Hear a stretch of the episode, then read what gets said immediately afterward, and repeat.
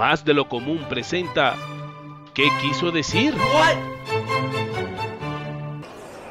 Oiga, ¿sabe que me iba montando en la buceta y pailas? Se me cayó el celular. Paila. Es un tipo de sartén ya gastado de tanto uso.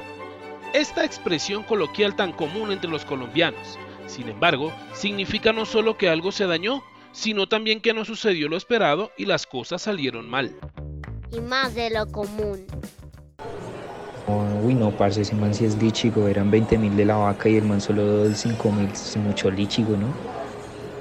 Lichigo es un adjetivo coloquial. ¿Quién no ha tenido un amigo tacaño? Pues también es conocido como el lichigo.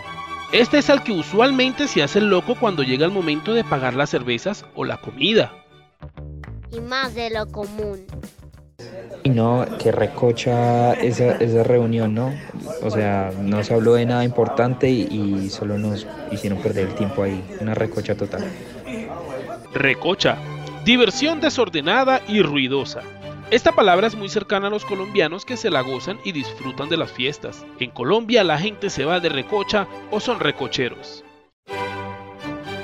Más de lo común presentó. ¿Qué quiso decir?